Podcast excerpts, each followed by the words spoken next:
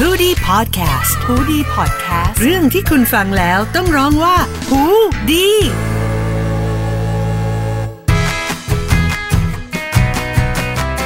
สวัสดีค่ะ คุณผู้ฟังหูดีพอดแคสต์นะคะ วันศุกร์แบบนี้อยู่กับสังคมศึกษา ศาสนา วัฒนธรรม และพฤติกรรมชาวเน็ตกับมินและออมค่ะ หลังจากที่ episode ที่แล้วนะคะ เราคุยกันเรื่องอะไรนะเธอจำได้ไหม เรื่องสอบเข้าแอดมิชชั่นอ๋ออะสอบแล้วก็ต้องเรียนเนาะแต่ย้อนกลับไปเป็นเรียน คือเราก็มาว่ากันด้วยประเด็นร้อนแรงอีกหนึ่งประเด็นที่เกี่ยวกับการศึกษา เช่นกันก็คือเรื่องการเรียนออนไลน์นั่นเองค่ะ เพราะว่าช่วงนี้เนี่ยมันมันเพิ่งจะเปิดจริง ๆ มันแบบกำหนดการเปิดเทอมปกติอะ่ะมันคือช่วงประมาณกลางเดือนพฤษภาเนาะช่วงนี้ก็เป็นช่วงที่แบบเพิ่งผ่านการเปิดเทอมของน้องๆ หนูๆประถมมัธยมกันมาหมาดๆแต่ทีนี้เนี่ยพอมันเกิด โควิด -19 เข้าเนี่ย น้องๆ หนูๆ ก็ก็คือไม่สามารถเปิดเทอมแล้วก็ไปเรียนได้ เขาก็เลยก่อกำเนิดสิ่งที่เรียกว่าเรียนออนไลน์ขึ้นมาค่ะคุณวันนี้นะคะเราก็เลยจะมาคุยกันว่าด้วยเรื่องการเรียนออนไลน์ของน้องๆ วัยประถม แล้วก็วัยมัธยมที่กำลังแบบกำลังโกออนอยู่ในตอนนี้เนาะก็คือก่อนอื่นเนี่ย เราขอเล่าให้ฟังกันคร่าว ๆ ก่อนดีไหมว่าแบบว่าเขาเรียกว่ากำหนดการ ช่วงเปิดเทอมของกระทรวงศึกษาธิการที่เขาวางไว้เนี่ยเป็นยังไงบ้างก็คือ ตั้งแต่ช่วงปลายเดือนเมษายนที่ผ่านมานะคะ จนถึง 17 พฤษภาคมที่ผ่านมาเนี่ยเขาบอกว่ามันเป็นช่วงส่วนที่ส่วนกลางเนี่ยเตรียมความพร้อมเพื่อที่จะสอนทำสื่อการเรียนการสอนที่เป็นออนไลน์นะคะ แล้วก็พอเป็นวันที่ 18 พฤษภาจนถึงในช่วงนี้ไปจนถึงสิ้นเดือนมิถุนายนเนี่ยเป็นช่วงทดสอบระบบจริง ก็คือช่วงนี้เนี่ยน้องๆเนี่ยกำลังเรียนออนไลน์กันอยู่ค่ะ และวันที่ 1 กรกฎาคือ ถ้าไม่มีอะไรผิดพลาด เขาก็จะเปิดเทอมตามปกติ แต่ว่าถ้าไม่สามารถเปิดเทอมตามปกติได้ ระบบการเรียนออนไลน์เนี่ยก็จะยังอยู่ต่อไปแบบนี้แหละ โดยระบบการเรียนออนไลน์นะคะ ก็คือจะเน้นสอนผ่านมูลนิธิการศึกษาทางไกลผ่านดาวเทียม ในพระบรมราชูปถัมภ์หรือว่าถ้าใครๆพอจำได้ก็คือแบบ วังไกลกังวลอะไรเงี้ยวังไกลกังวลหัวหินที่เขาจะปกติเขาจะมีการเรียนการสอนออนไลน์อยู่แล้วอะไรเงี้ยเขาก็เลยแบบพุทมาให้เป็นแบบเป็นช่องทางหลักในการเรียนไปเลยในตอนนี้ ส่วนน้องๆมปลายเนี่ยก็จะแบบมีทั้งเรียนผ่านทีวี แล้วก็เรียนผ่านเว็บไซต์ออนไลน์ด้วย แล้วก็มีเขาเรียกว่าคุณครูต้นแบบ คือฉันก็ยังไม่ได้เคยได้เข้าไปดูว่าคุณครูต้นแบบนี่คือสอนยังไงอะไรเงี้ยนะคะ แต่ว่าก็จะสอนไปแบบเนี้ยจนกว่าจะสิ้นเดือนมิถุนายนนี้เลย ค่ะ แต่ทีนี้ เรื่องราวมันไม่จบแค่นั้น คือจะบอกว่าเราคือเราอะก็เห็นหลาย ๆ อย่างที่มันย้ายแพลตฟอร์มขึ้นมาเป็นออนไลน์กันแล้วใช่ไหมคุณออม แต่ทีนี้เนี่ยมาว่ากันด้วยความไม่ work ของมันดีกว่า คือคือตั้งแต่เริ่มเปิดเทอมออนไลน์มาเมื่อวันที่ 18 พฤษภาคมเนี่ยก็มีชาวเน็ตเยอะมากแน่นอนว่าอะไรก็ตามที่สุดยอดฮอตฮิตก็จะเป็นแฮชแท็กขึ้นมาเป็นแฮชแท็กที่เรียกว่าเรียนออนไลน์นะคะทุกคนก็คือเหมือนปัญหาแรก ๆ เลยที่หลาย ๆ บ้านเจอเนี่ยเขาบอกว่า สื่อการเรียนการสอนมันไม่พร้อมค่ะ คือนึกออกใช่ไหมว่า ไม่ใช่ทุกบ้านที่จะมีแท็บเล็ตไม่ใช่ทุกบ้านที่จะมีทีวี หรือเน็ตก็ด้วยอินเทอร์เน็ตนะอันนี้พวกอินเทอร์เน็ต Wi-Fi ต่างๆ อินเทอร์เน็ต Wi-Fi เออต่างๆ คือถ้าเป็นแบบบ้านที่อยู่ในแบบว่าชุมชนห่างไกล ครอบครัวห่างไกลคือยากมากที่จะมีสมาร์ทโฟน หรือว่ามีแบบ หรือมีอุปกรณ์ที่เอื้อต่อการเรียนหนังสือ มันก็เกิดการรวมกลุ่มกันค่ะ แบบ นึกออกใช่ไหมก็อาลูกๆหลานๆสิบบ้านแปดบ้านมารวมๆกันแล้วก็เรียนกัน ซึ่งมันก็จะไปขัดต่ออะไรคะ social distance นั่นเองแล้วอันเนี้ยคิดกันด้วยด้วยหลักที่ว่าทุกบ้านมีลูกคนเดียวด้วยนะยังไม่ได้มองไปว่า ถ้ามีถ้ามีลูกสักสามคนแล้วคนหนึ่งอะสคอนงคนคนหนึ่งอยังไงปสี่คนหนึ่งมหนึ่งคนหนึ่งมห้าอะไรอย่างเงี้ยคือแบบว่าเออเออล้วแบบคือถ้าทุกคนยังไงเรียนกันคนละระดับชั้นอะไรเงี้ยเราจะยังไงจะต้องมีแท็บเล็ตสามอันหรือเปล่าหรือยังไงอะไรอย่างงี้นะคะ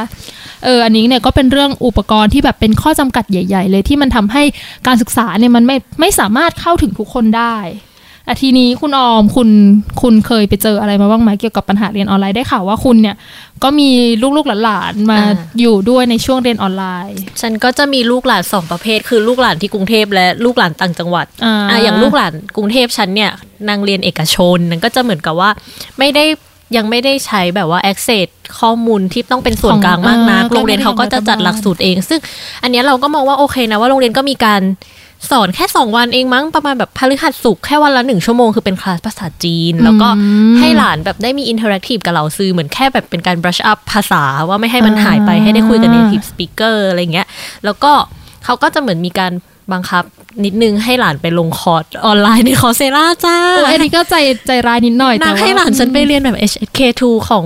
ปักกิ่งมอปักกิ่งอะแล้วต้องจ่ายเองปะเนี่ยใช่จ่ายเอง ซึ่งอันเนี้ยฉันได้ถามแม่ของหลานไปแล้วว่าจริง ๆ เราควรจะขอเงินจากโรงเรียนเออนะเพราะว่าค่าเทอมก็จ่ายเนาะค่าข้าวกลางวันก็ไม่ต้องจ่ายปะช่วงนี้เอออะไรอย่างช่วงงี้นี้แบบว่าคือปกติแล้วอย่างโรงเรียนเอกชนสิ่งที่ฉันคิดก็คือรู้สึกว่า เอ้ย ค่าถ้าค่าเทอมจ่ายแล้วฟาเราควรจะได้รับได้ฟา facility ซิลิตี้ต่าง ๆ หรือเปล่าใช่อันเนี้ยฉันอาจจะต้องมีการไปคุยกับแม่เด็กอีกครั้งเอหนึ่งออะแล้วถ้าเป็นลูกหลานในฝั่งของต่างจังหวัดลูกลนจังหวัดอะลูกหลานต่างจังหวัดเนี่ยแม่เพิ่งโทรมาเมาทำไมยังไงบอกว่าเนี่ยแต่ต้องหลานเนี่ยก็คือพ่อแม่หลานก็จะต้องมีการไปหาซื้อคอมพิวเตอร์มือสอง เพื่อแบบว่ามาใช้มาเรีเรียยนออนไลน์นแล้วเขามีลูกสองคนเธอแล้วแบบโอ้ยด้วยหน้าที่การงานหรืออะไรงี้เนาะมันก็จะต้องมีการกู้หนี้ยืมยืมสินกรุ๊ปมาเออแล้วก็คอมก็ได้มือสองอะ เออนึกออกอุ้ยอันนี้เศร้าอันนี้เศร้ามากเออน้องๆอยู่อยู่มอยู่ปออะไรกัน มีเด็กประถมคนนึง แล้วก็เป็นน้องมอต้นคนนึงอ๋อมสองคน อันนี้ก็เป็นปัญหาเรื่องอุปกรณ์นะคะ ที่การบอกปุบปับแหละหนึ่งกับสองคือในคือในภาวะวิกฤตแบบเนี้ยโควิด -19 น่ะ แค่แค่เงินแบบหามาเพื่อเลี้ยงปากเลี้ยงท้องไปวันๆก็แย่แล้วนะ ฉันว่าใช่แบบธุรกงธุรกิจปิดตัวอะไรเงี้ย แล้วยังจะต้องมาแบบสรรหาอุปกรณ์เพื่อมาแบบเพื่อมาแบบ support การศึกษาของลูกน้อยอีกฉันว่าก็เออก็หนักหน่วงสำหรับผู้ปกครองอยู่เหมือนกันเอออีกหนึ่งปัญหาที่ไปเจอมาก็คือ เขามองว่าเด็กประถมกับเด็กอนุบาลอะไม่เหมาะกับการเรียนออนไลน์ เพราะว่าการเรียนออนไลน์มันแบบ ถ้าไม่ใช่อย่างที่หลานของเธอเรียนที่เป็นแบบ interactive กับเหล่าซืออะไรเงี้ย คือมันมันก็คือการดูผ่านจอโดยที่ไม่มีการ interaction ใด ๆ เลย เหมือนมันเป็นการสื่อสารมันก็เหทามือนงหลานเดีฉัยนวดูการ์ตูนอะเออเหมือนเราดูการ์ตูนอะไรเงี้ยซึ่งการแบบดูการ์ตูนวันหนึ่งเป็นหลาย ๆ ชั่วโมงเงี้ยมันเหมือนมันเป็นการไปแบบหยุดพัฒนาการเด็ก